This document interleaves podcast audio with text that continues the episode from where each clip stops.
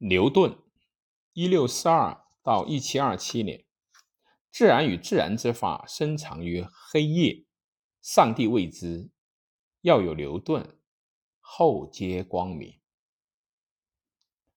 艾萨克牛顿爵士可谓世上最伟大的科学家，与哥白尼、开普勒、伽利略齐名，跻身领导科学革命的巨人行列。他的巨著《自然哲学的数学原理》改变了科学家看待与解释自然世界的方法。牛顿最宝贵的遗产是数学与自然科学的融合。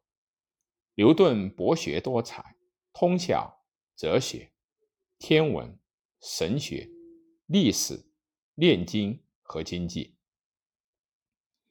如果没有牛顿，世人对世界的理解将完全不同。牛顿生于1642年的圣诞，自幼不喜与人为伴，虽然有好友数人，但常常在独处还是参与讨论之间而犹豫不定。这是他独特的个性，如此他却能够专注于科学，解他人不可解之难题。在剑桥三一学院就读本科的时候，牛顿已不受教学大纲的束缚，不学亚里士多德的经典，而醉心于当代科学研究。他读笛卡尔、波义尔与霍布斯等的作品，开始更细致地探究世界。牛顿在23岁的时候初露锋芒，1665到1966年是其神奇年代。他在此期间专攻月球与行星轨迹的数学问题，同时完善了微积分的定理，为现代物理与工程学提供了强大的数学工具。微积分是德国科学家莱布尼茨独立完成且为之命名的理论，牛顿称其为流数的科学。后来两人均辩称自己为其发现者。无论如何，这时的牛顿已是数学界的先驱。1666年，牛顿离开了剑桥而躲避鼠疫，并着手研究自然力学。牛顿晚年的回忆，他坐在自己的果园里面，看到一颗苹果从树上掉落，于是发现月球轨道是由地球的引力所控制的。此后不论真假，后来都成为了民间牛顿传说的一部分。诗人拜伦在《唐璜》中对此事做了也许是最恰当的描述。牛顿与亚当，一个解决了物体的坠落，一个解决了精神的堕落，而且都是源于一个苹果。回到剑桥，牛顿即被任命为卢卡斯数学教授，享有自主研究的自由。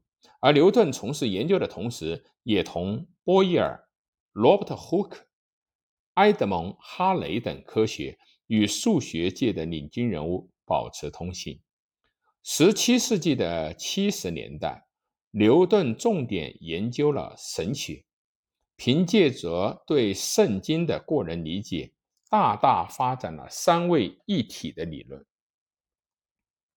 牛顿同时开始研究炼金术，并着手组建了一个庞大的炼金术图书馆。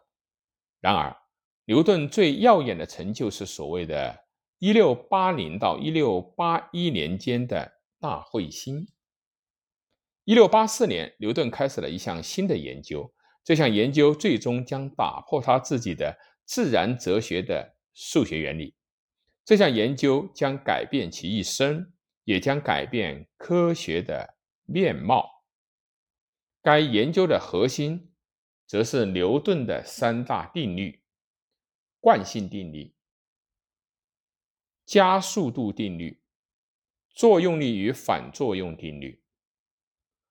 处于静止或者匀速直线运动中的物体，在没有受到外力作用的情况下，将保持静止或者是匀速直线运动。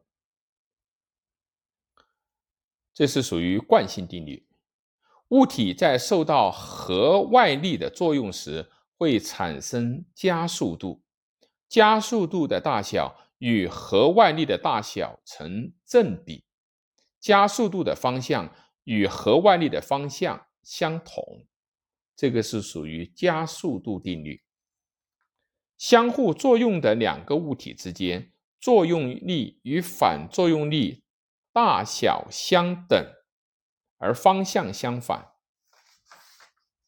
基于这些明确的定律，牛顿对自然世界的运行做了令人惊讶的全面分析，小至微小粒子，大至彗星、行星与卫星，其运动的轨迹均有阐释。牛顿围绕数学建立的物理学解释体系，至今仍在沿用。天才牛顿很快就成了欧洲最著名的科学家，然而他感到剑桥的墨守成规让他无法继续从事研究。后来他被调往皇家铸币厂任职，那里自由的环境、终身稳定的收入均让他感到了无比的欣慰。1703年，牛顿成为了伦敦最负盛名的科学组织皇家学会的会长。次年，牛顿完成了《光学》一书，论述了光的运动以及粒子与物体的吸引力与排斥力。次年，安妮皇后赐其爵位，牛顿成为首位获此殊荣的科学家。功成名就以后，晚年的牛顿却沉迷于与一众欧洲科学家的辩论与个人的恩怨，纵然有万般的缺点，无人能否认刻于威斯敏斯特大教堂牛顿墓碑上的那句话：